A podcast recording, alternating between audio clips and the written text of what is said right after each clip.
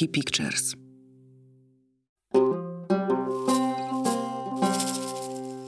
Michał Leja, Łukasz Sokół o fotografii.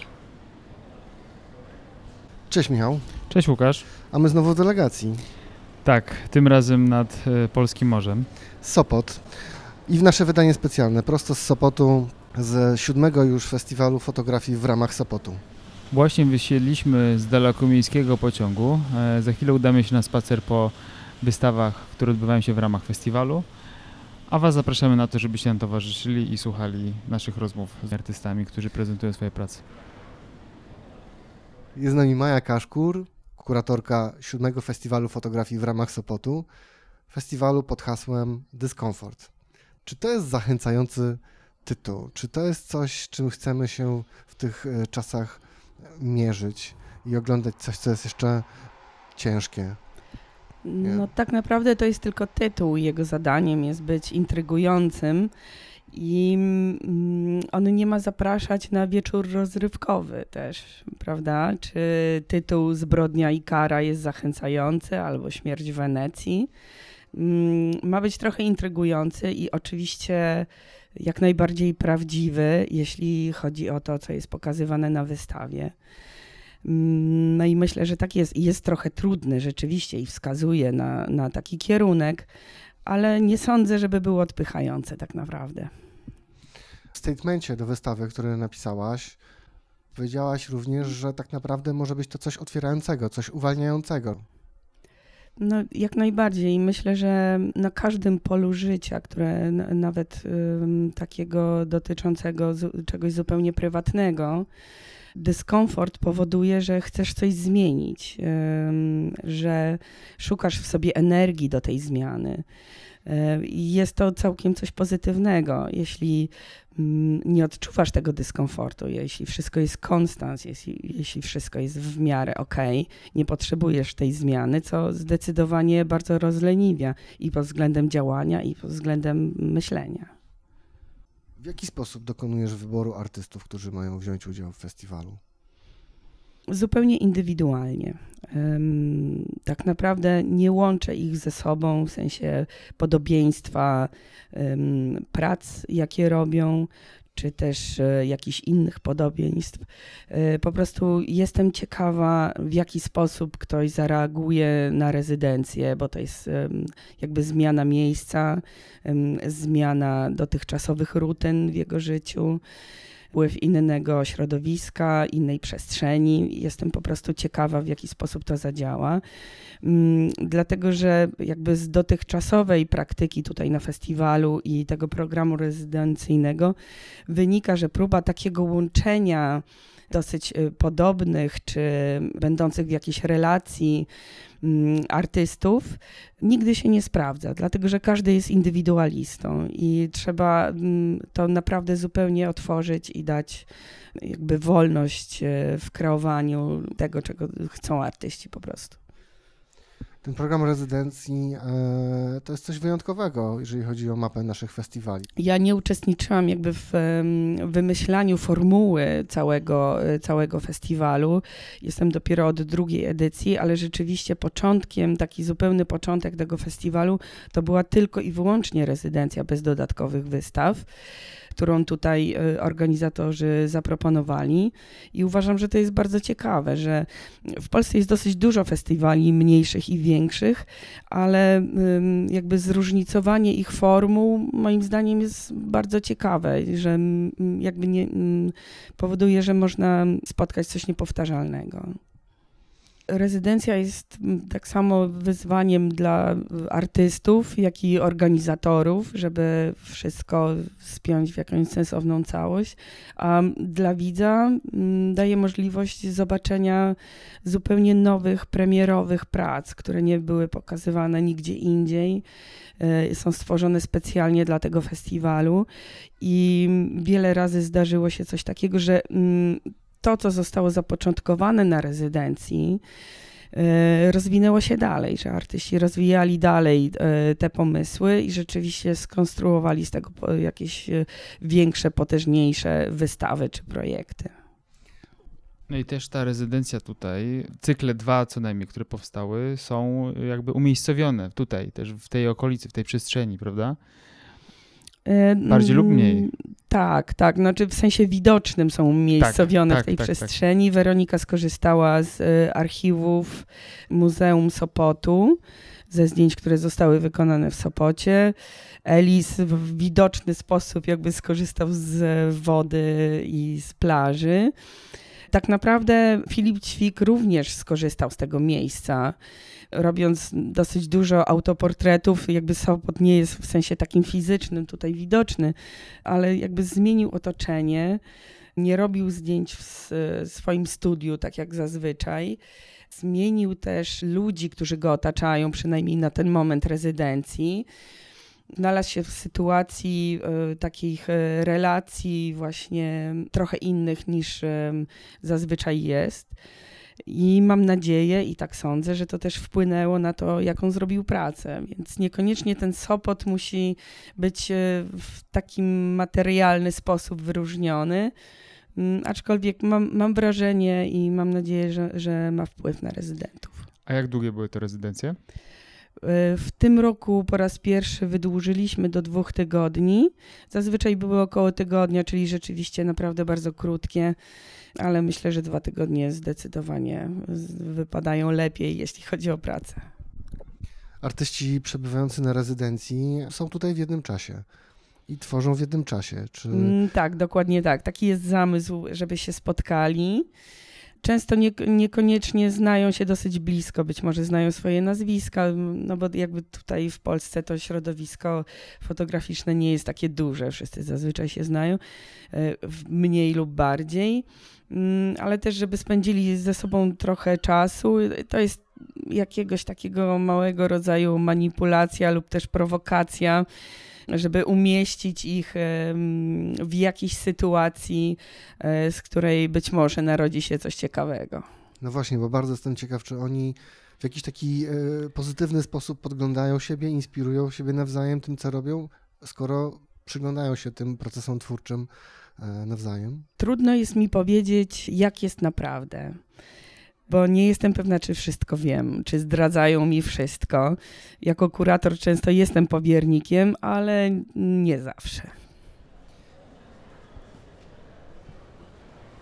Karolina Jąderko, tacy jak my.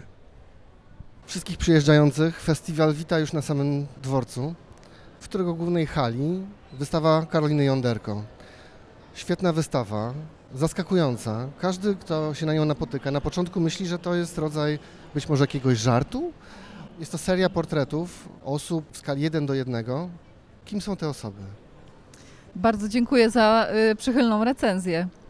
To jest y, cykl zdjęć o osobach zmagających się y, z kryzysem psychicznym różnego rodzaju, od depresji po chorobę dwubiegunową czy schizofrenię. I każda z tych osób opowiada, jak przebiegała u niej ta choroba, jak y, wyglądały początki, symptomy, jak sobie z nią radzi, jak życie wygląda teraz. Jakby każda z tych historii jest indywidualnie napisana, bo muszę podkreślić, że tu nie fotografie są najważniejsze, najważniejsze są te historie, które do, do fotografii są dołączone, a raczej fotografia dołączona do historii. I, I te osoby, no ja się z nimi spotykałam przez y, parę miesięcy. Każdym spędziłam kilka godzin właśnie, żeby jak najwięcej się dowiedzieć o danej osobie. I dla mnie to było też niezwykle, yy, niezwykłe doświadczenie właśnie, bo ja okazuje się, że bardzo wielu rzeczy nie wiedziałam. Mm, Ja sama się zmagałam z depresją i na ten temat wiem wiele, ale już y, choroba afektywna dwubiegunowa czy schizofrenia były dla mnie kompletnie nowym do, doświadczeniem i posłuchanie historii tych osób było niezwykłe. I myślę, że każdy, kto przyjdzie na tą wystawę i stanie twarzą w twarz z taką osobą i dlatego właśnie też są lustra, Właśnie, bo tego Tak. jeszcze nie dodaliśmy, że, to, s- właśnie. że to staniecie twarzą w twarz, to tak naprawdę staniecie trochę twarzą z własną twarzą. Dokładnie, dokładnie. Właśnie taki był mój cel, bo Twarze e, portretowanych osób przykryte są lustrami. Lustrami, tak. Lustrami. i to jest celowy zabieg, ponieważ y, w Polsce osoby z chorobami psychicznymi są bardzo stygmatyzowane i wiem z własnego doświadczenia. Dlatego bardzo mi zależało, żeby przyjść na wystawę i nie patrzeć w, w twarze realne i mówić, o Jezu, wariatka, wariat. Tylko, że podchodzisz bliżej i widzisz siebie, bo tak naprawdę jak się przeczyta tę historię, to może przydarzyć się każdemu z nas. To nie jest tak, że my się rodzimy chorzy. Wiele z tych osób ma normalne życie, wiodło normalne życie do momentu. Za dużo stresu, niedbanie o siebie. Na przykład, mówię nie wszyscy, ale niektórzy mieli takie historie. Więc to też myślę, że uświadamia osoby, jak, że musimy o siebie dbać, o swój komfort psychiczny. I jeżeli mamy problem, jeżeli cierpimy na przykład na bezsenność, albo y, no, dotyka nas ten ból istnienia, że warto zasięgnąć pomocy, warto tą, z tej pomocy skorzystać, y, bo można nie tylko uratować siebie, ale też naszą rodzinę, naszych bliskich, naszych przyjaciół, że komfort życia się zupełnie zmienia. I też to mówię z własnego doświadczenia po prostu, bo pamiętam siebie w czasie depresji i teraz. Y, to są, jakby jesteśmy dwoma różnymi osobami, jak sobie myślę o tamtej Karolinie i o tej teraz, no to dziękuję też sobie, że e, to, trochę dziwnie zabrzmi, bo dziękuję sobie za to, że miałam odwagę dać sobie pomóc. I te osoby też właśnie miały tą odwagę i mają i jeszcze większą odwagę mają stając, mimo że z lustrami na twarzach, ale stając i opowiadając swoje historie często po raz pierwszy w ogóle, taką ilością osób odwiedzających. Naturalnym odruchem w kontakcie z takimi tematami jest właściwie to, że my nie do końca chcemy się tym interesować, nie chcemy, nie chcemy o tym do końca czytać, nie chcemy Mhm. tego oglądać. A forma, w jakiej to jest przedstawione, właśnie jest bardzo zachęcająca, bo od samego początku nie do końca wiemy o co chodzi, dopóki nie przeczytamy tego opisu. Tak. I tutaj widzimy to, jesteśmy w tej chwili między tymi pracami, co chwilę ktoś przechodzi, wbiega tutaj radośnie, Mhm. myśląc, że jest to rodzaj happeningu z lusterkami, Tak. i kiedy zaczyna czytać opis, następuje spowolnienie. I to Tak. jest właśnie to. Tak, ja wczoraj, jak kleiłam jeszcze tą wystawę, to było taki moment ojca z dzieciaczkami, którzy tu wj- wjechali na początku na rowerach i dzieciaczki zaczęły podskakiwać do lustra, bo jeszcze były malutkie, a on zaczął dźwigać i mówi, patrzcie, jakie fajne. I jak tutaj dzieci biegały między tymi pracami, to on sobie czytał w tym czasie. No i nagle e, sytuacja się zmieniła. Ja byłam przekonana, że jak dzieci zaczną wypytywać, bo zaczęły w pewnym momencie, kim są ci ludzie, to że on po prostu odejdzie a on zaczął im tłumaczyć o co chodzi. Zaczął, y, zaczął podchodzić do tych tablic, bo często niektórzy z bohaterów piszą, mania charakteryzuje się tym i tym. I on zaczął im czytać y, i opowiadać, z czym się zmierzają y, ludzie ze zdjęć. I ja zamarłam. To było coś wspaniałego. Opowiedzmy jeszcze e, pokrótce, musimy jakby zwizualizować naszym słuchaczom, jak wygląda wystawa. Ilu mamy bohaterów na tę wystawę? No, mamy 14 bohaterów, każdy z innym schorzeniem, zaburzeniem. Y, I każdy ma też swój wzrost, ponieważ to są Jeden do postacie jednego, do jedne, jeden do jednego, także y, osoby i 1,50 m i prawie 2 metry mogą stanąć twarzą w twarz z osobą w tym samym wzroście. Więc ona jest bardzo zróżnicowana i, i to jest też niesamowite, że to jest na dworcu. I to No jest właśnie. n- idealne miejsce, ponieważ tutaj bardzo dużo ludzi się przewija, bardzo dużo ludzi czeka y, na połączenie i wtedy przechodzi i zaczyna czytać i spędzać czas z tymi ludźmi. Właśnie przechodzenie między ty, tymi ludźmi, bycie między nimi, ten dystans. Chodziło mi o skracenie tego dystansu, który my y, oglądając, y, słuchając czy czytając mamy między sobą, tymi w cudzysłowie normalnymi, a tymi z zaburzeniami, nie? Których my się odcinamy. To, co jeszcze rzuca się w oczy, jeżeli chodzi o sam obraz, samą stronę wizualną, to to, że wszyscy są boso. Tak. Dlaczego? Wszyscy są bosso. To, to się y, wiąże z moją pierwszą bohaterką Kasia, Kasią, która opowiadała mi, że jak miały spotkania na początku osobami y, z grupy otwarcia, mówią, że stoją w prawdzie i byli na boso. I to jest te stanie w prawdzie. I, I od niej się zaczęło. Ja w sumie później dopiero się zorientowałam, że ja y, tworząc autoportret z matką, Mhm, też stoję pamiętam. boso. Tak. Że to jest taki, y, taki, takie obnażenie się, takie bycie, y, od, taką otwartość, Trochę nagości, prawda? Takiej niewinnej. takiej niewinnej nagości, tak, że, że każda z tych osób stoi boso i, i tak naprawdę obnaża się z tej swojej historii, która często była ukrywana przez lata, przez wszystkimi, a teraz stoją tu i, i opowiadają to ogromnej ilości ludzi. Było niezmiernie miło Cię spotkać na dworcu w Sopocie. Zapraszamy wszystkich E, Wystawa do kiedy będzie tutaj eksponowana? Wystawa będzie do 8 września, później jedzie do Rybnika, więc zapraszam też do Rybnika. A tam Super. będzie w innej odsłonie jeszcze, więc też warto wpaść. Zapraszamy wszystkich, którzy są w Trójmieście na dworzec, a wszyscy, którzy są na południu Polski niedługo do Rybnika. A w Sopockiej Galerii KIT możemy zobaczyć wystawę Sebastiana Rogowskiego pod tytułem Dyskomfort. Dyskomfort, który stał się hasłem tegorocznego właściwie całego festiwalu. Tak, tak się złożyło. Wydaje mi się, że czasy sprzyjały temu, żeby e, rzeczywiście tytuł e, mojego projektu e, został tutaj użyty jako e, pasujący. Czyli to było tak, że najpierw była twoja wystawa, potem był festiwal. W tej kolejności. Taka nazwa E, była.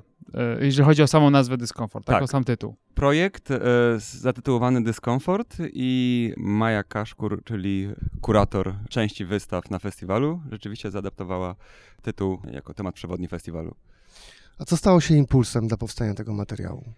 Projekt zacząłem robić przed pandemią, nie wiedząc o, o jej istnieniu w przyszłości. I miałby to, miał być to projekt autobiograficzny, gdzie miałem moje emocje, lęki i te próby mierzenia się ze światem, ze społeczeństwem i tym, co nas e, otacza i próbuję na nas tą swoją mik- mikroprzemoc e, przenieść na moich e, modeli i modelki. No i po kilku miesiącach zaczęła się pandemia i i wiedziałem, że ta mikroprzemoc stała się e, bardzo demokratyczna i, i każdy zaczyna ją odczuwać. I e, te moje błahe lęki, które e, gdzieś tam próbowałem ująć w tym moim projekcie, stały się rzeczywiście niczym przy tym, co zaczęło ludzi spotykać podczas pandemii, czyli strata bliskich, pracy, czy nawet choćby to, że musimy siedzieć zamknięci w domu z dala od swoich przyjaciół i znajomych. To się nagle stało bardzo bliskie całemu społeczeństwu tak naprawdę, wszystkimi Tak, bardzo, e, to zaskakujące co mówisz, bo byłem przekonany, że to w ogóle powstało właśnie już w samej pandemii. Powiedzmy dwa słowa więcej o samym projekcie. Jest to seria portretów, bardzo Tak. subtelnych, Tak. bardzo kameralnych, które, jak zgaduję, powstawały głównie w twojej przestrzeni. w przestrzeni modeli i modelek, z którymi umawiałem się na, na sesję. To miało zawsze być w ich przestrzeni, bo projekt miał być o mnie, ale, ale oni i ich przestrzeń mieli po prostu grać tutaj ten mój świat. Inspiracją dla projektu, e, jeśli chodzi o język e, wizualny, e, były dokumentacje fotograficzne e, performansów Mariny Abramowicz i Ulaja, które opowiadały o ich związku, więc pomyślałem sobie, że i o ich lękach, i o ich e, przeżyciach, także pomyślałem sobie, że, że to fajny pomysł, żeby e, jakoś to przełożyć. Ale no, rzeczywiście zaczęła się e, pandemia i, i, i to stało się oczywiste, że ten projekt będzie mówił o, o tych lękach, e, które no, wszyscy zaczynamy mieć. Te portrety wydają się wręcz być taką dokumentacją stanów emocjonalnych.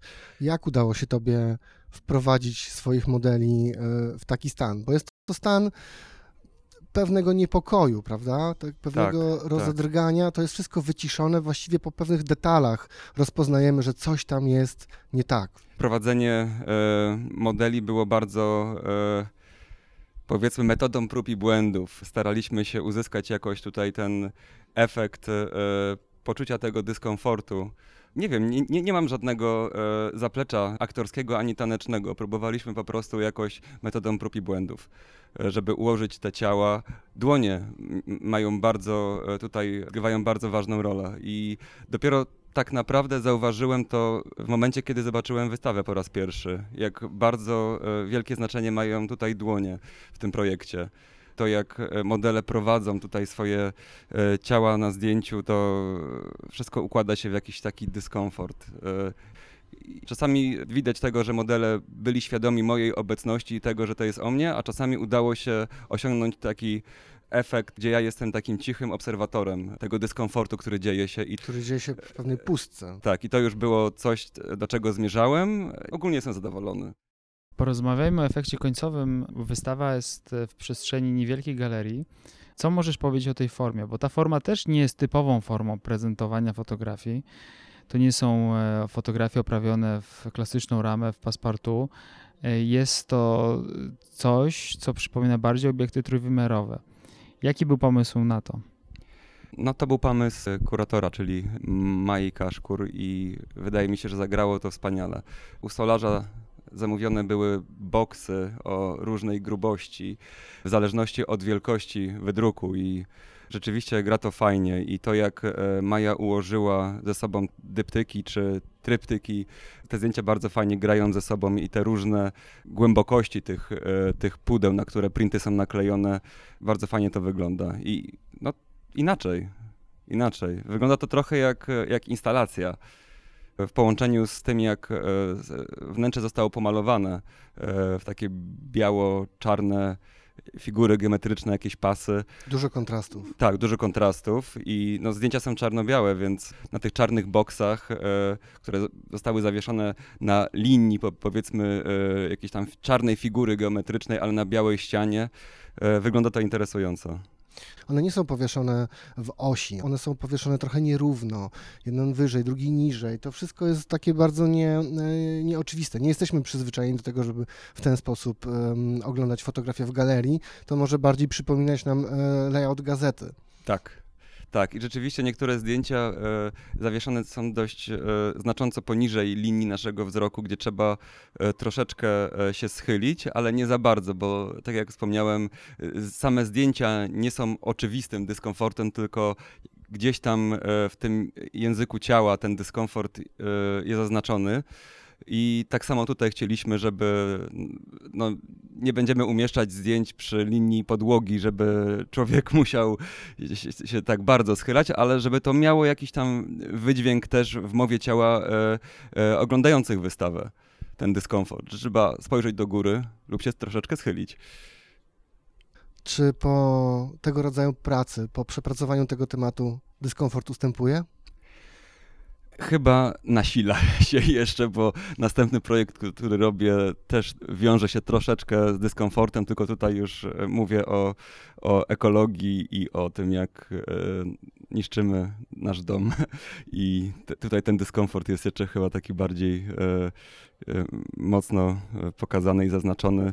I dobrze chyba, bo no, bez dyskomfortu artysta nie ma za bardzo tej siły sprawczej i i tej obsesji, żeby coś tworzyć. Także wydaje mi się, że gdybym poczuł się nagle szczęśliwy po zakończeniu e, tego projektu, to nie chciałbym mi się nic więcej robić. Na emeryturę artystyczną. Emerytura, tak. Zapraszamy jeszcze raz e, na wystawę Sebastiana Dyskomfort. Dziękuję bardzo. Dziękujemy. W Państwowej Galerii Sztuki e, wisi wystawa główna festiwalu w ramach Sopotu. Wystawa, na której możemy oglądać prace rezydentów. Są prace tutaj innymi e, Weroniki Gęsickiej. Weroniki Gęsickiej, którą pewnie znacie z e, fantastycznego materiału Traces. Weroniko, powiedz nam, e, co mamy na tej wystawie? Na wystawie widzimy projekt Dryf, który został stworzony na bazie archiwów, które znalazłam w Muzeum Sopotu. I są to fotografie, które pochodzą z końca lat 30. i początku 40. i zostały wykonane właśnie tutaj na miejscu w Sopocie. E, I przedstawiają takie typowe sceny wakacyjne, czyli e, mamy ludzi opalających się na plaży, e, mamy jakieś em, morskie widoki, e, ludzi na łodziach, czy po prostu opalających się. Ale, Ale ale nie są to Ale- zwykłe, nie są to przedstawione Tak, archiwalne fotografie jeden do jednego. jak w przypadku e, moich, większości moich kolarzy, w każdej fotografii nastąpiła jakaś zmiana. E, W każdej fotografii znalazłam element, em, który stał się początkiem jakichś nowych opowieści. E, I ponieważ e, festiwal i ta wystawa główna jest pod hasłem dyskomfort, więc starałam się, żeby właśnie te zmiany powodowały pewien dyskomfort u widza. Więc są to jakieś zazwyczaj drobne manipulacje, które jednak powodują, że zaczynamy ten dyskomfort rzeczywiście odczuwać. No właśnie, bo stajemy przed tymi pracami patrzymy na nie, no widzimy na pierwszy rzut oka taką sielską, sielski obrazek. Widzimy panoramę Sopotu, widzimy ludzi na plaży, widzimy ludzi na molo, ale czytanie tego, wchodzenie coraz głębiej i głębiej, e, to jest odkrywanie pewnych rzeczy, pewnych rzeczy, które się nie zgadzają i właśnie to jest ten dyskomfort. Powiedziałaś na dole mm, jedną rzecz, która mnie zainteresowała. E, Po pierwsze, fotografie z jakiego okresu pochodzą, bo to jest ciekawy wątek. E, Tak, fotografie pochodzą z końcówki lat 30. i początku 40., czyli e, jest to okres zaraz przed wojną i początek wojny. E, I co jest ciekawe, Sopot cały czas w tym okresie był bardzo prężnym kurortem. Tak naprawdę nie było tutaj widać jakichkolwiek zmian, które już toczyły się w całej Europie i tak naprawdę prawie do końca wojny przyjeżdżała tutaj rzesza turystów i robili typowo turystyczne rzeczy, które też widzimy na fotografiach. No i to rzeczywiście już jest pewien dysonans, zwłaszcza jak pomyślimy, co się w tym czasie działo w Europie. Ale dodałeś od siebie coś jeszcze do tego wszystkiego mm, i to jest jakby coś, co charakteryzuje twoją twórczość w ostatnich latach. E, To widzimy również w materiale Traces. Powiedz nam pokrótce, bo musimy troszeczkę zwizualizować naszym słuchaczom, na, na co my patrzymy, mamy szczęście teraz patrzeć. Używasz narzędzi pewnych, tak? To są archiwalne fotografie. W tym momencie patrzymy na archiwalne zdjęcia Sopotu.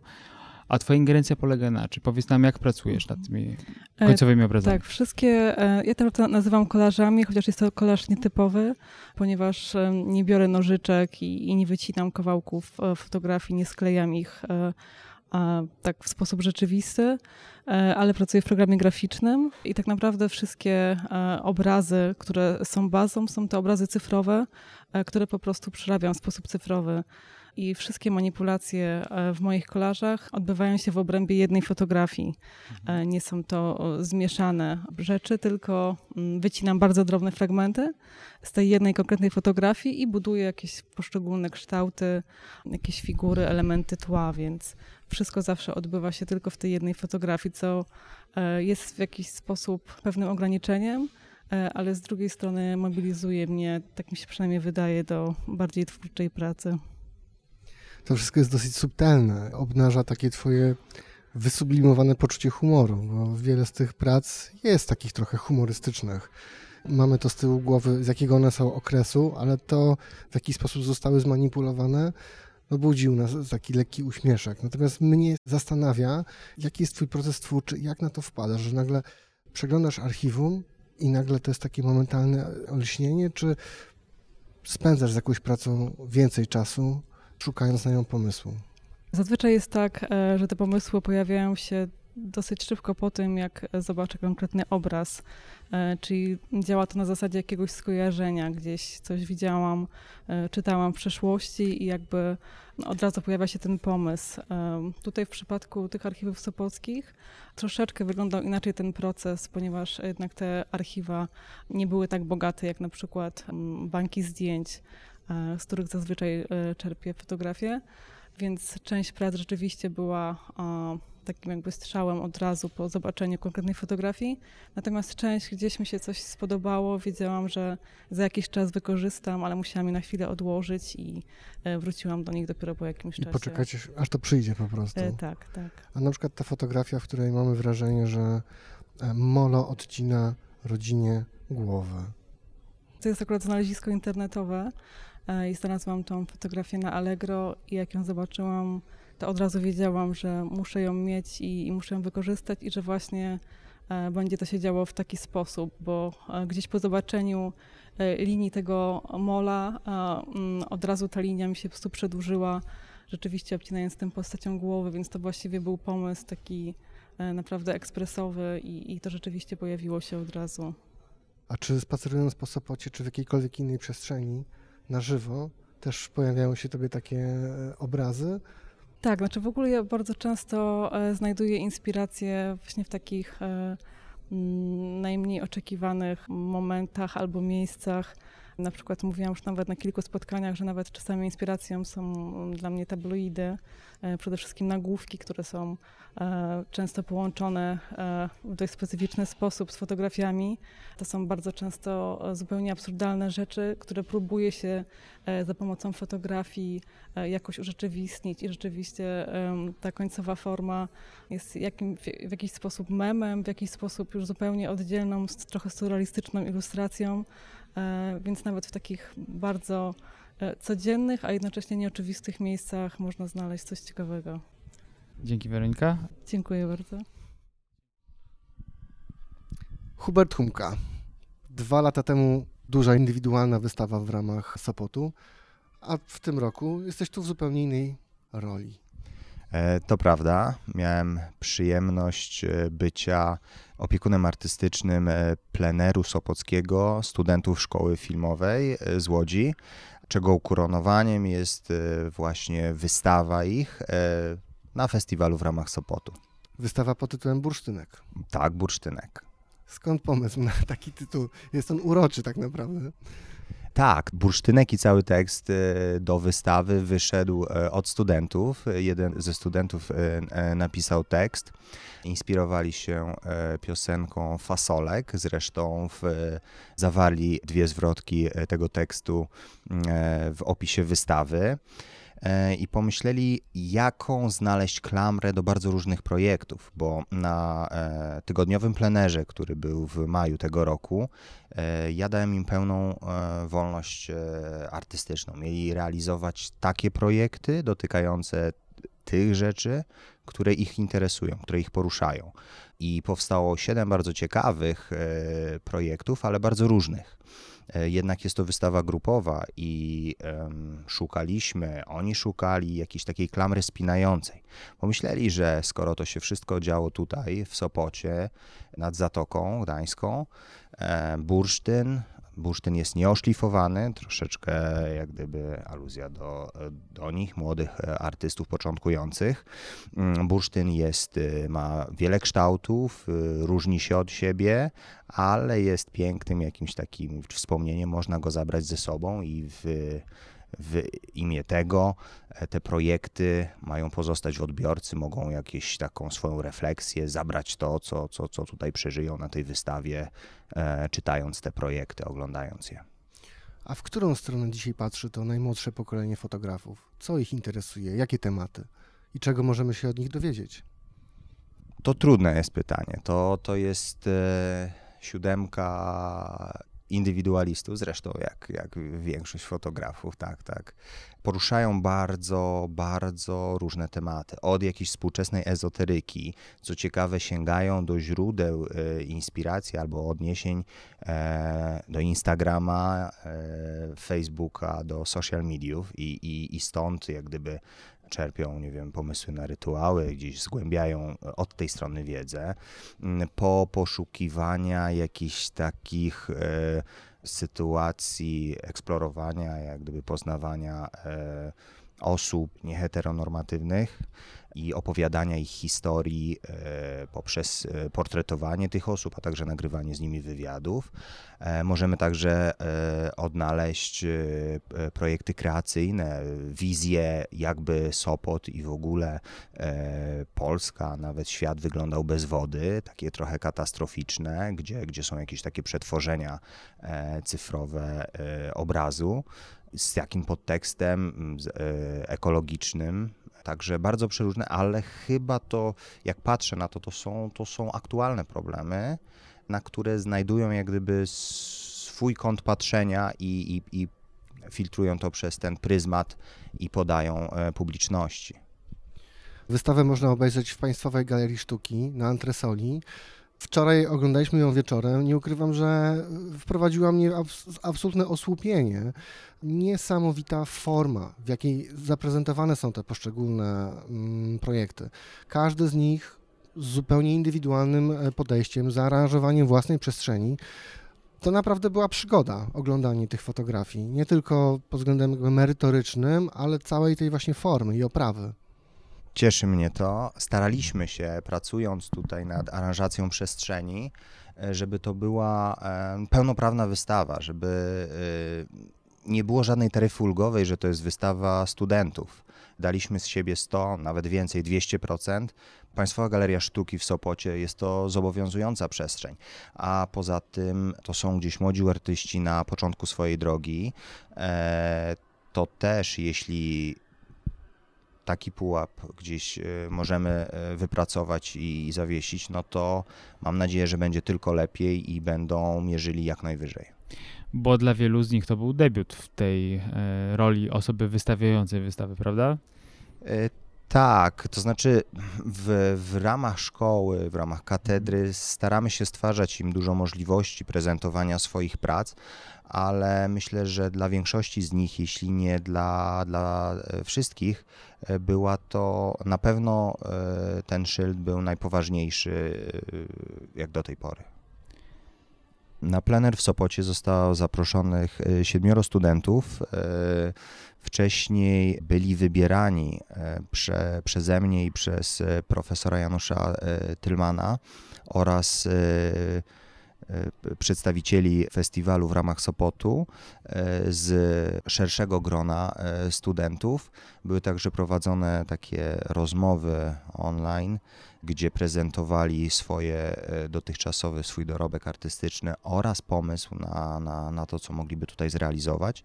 I z takiego szerszego grona, już chyba finałowej dwudziestki, zostało wyłonionych siedem, siedem osób, które przez tydzień w maju realizowały właśnie swój, e, swoje projekty. Jeszcze troszeczkę przed rozpoczęciem pleneru pracowaliśmy wspólnie tutaj także z, z przedstawicielami festiwalu. Szukaliśmy jakichś lokacji, e, docieraliśmy do osób, e, do które chciały te e, ci studenci, nie wiem, spotkać, sfotografować, przeprowadzić jakieś wywiady czy poznać. Jeszcze powiedzmy e, troszeczkę na temat e, tego, jaką formę ma wystawa, jakich wrażeń mogą się widzowie spodziewać, bo wiem, że poza fotografią jesteśmy na festiwalu oficjalnie fotograficznym, ale tutaj mamy bardziej interdyscyplinarne narzędzia, prawda? Mamy tam obraz ruchomy, mamy, mamy coś jeszcze, mamy inne atrakcje, e, no, nawet kulinarne, jak się okazuje, na samej wystawie. Na granicy performance'u. Tak jest. Punktem wyjścia jest zawsze fotografia, ale, ale możemy tam znaleźć e, i pracę wideo, i e, wprowadzenie jakichś obiektów e, w przestrzeń galeryjną, i dźwiękowe jakieś takie utwory puszczone w przestrzeń. Tak, ona jest troszeczkę taka trójwymiarowa. Możemy doznawać ją troszeczkę szerzej, nie tylko za, za pomocą zmysłu wzroku. Kluczem do tego nie było e, jak e, dodawanie jak gdyby efektów i, i, koloryzowanie tego, tylko wydobycie treści poprzez formę. To, to, to, to było dla nas ważne. Nie chcieliśmy przefajnować ani w jedną, ani w drugą stronę i mam nadzieję, że, że, że to nam się udało. Mm, Natomiast tak, e, już od wielu lat studenci fotografii szeroko działają, w, używają różnych mediów, e, dopasowywują je do swoich wypowiedzi. No tak, bo po wystawie można y, chodzić również, bo są obiekty, po których się stąpa. Wystawy można nawet zasmakować. Można zasmakować. No jest w tym wszystkim dużo takiej młodzieńczej witalności. To mnie bardzo cieszy, że tak to widzicie i, i mam Mówi to dwóch starych, starszych panów. nie takich starszych. Dla mnie to było naprawdę duże zaskoczenie e, i szczerze ta wystawa bardzo mi się podobała.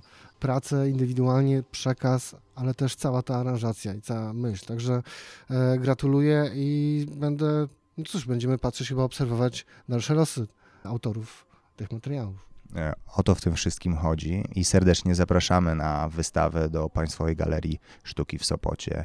To może na koniec wymieńmy jeszcze autorów wystawy.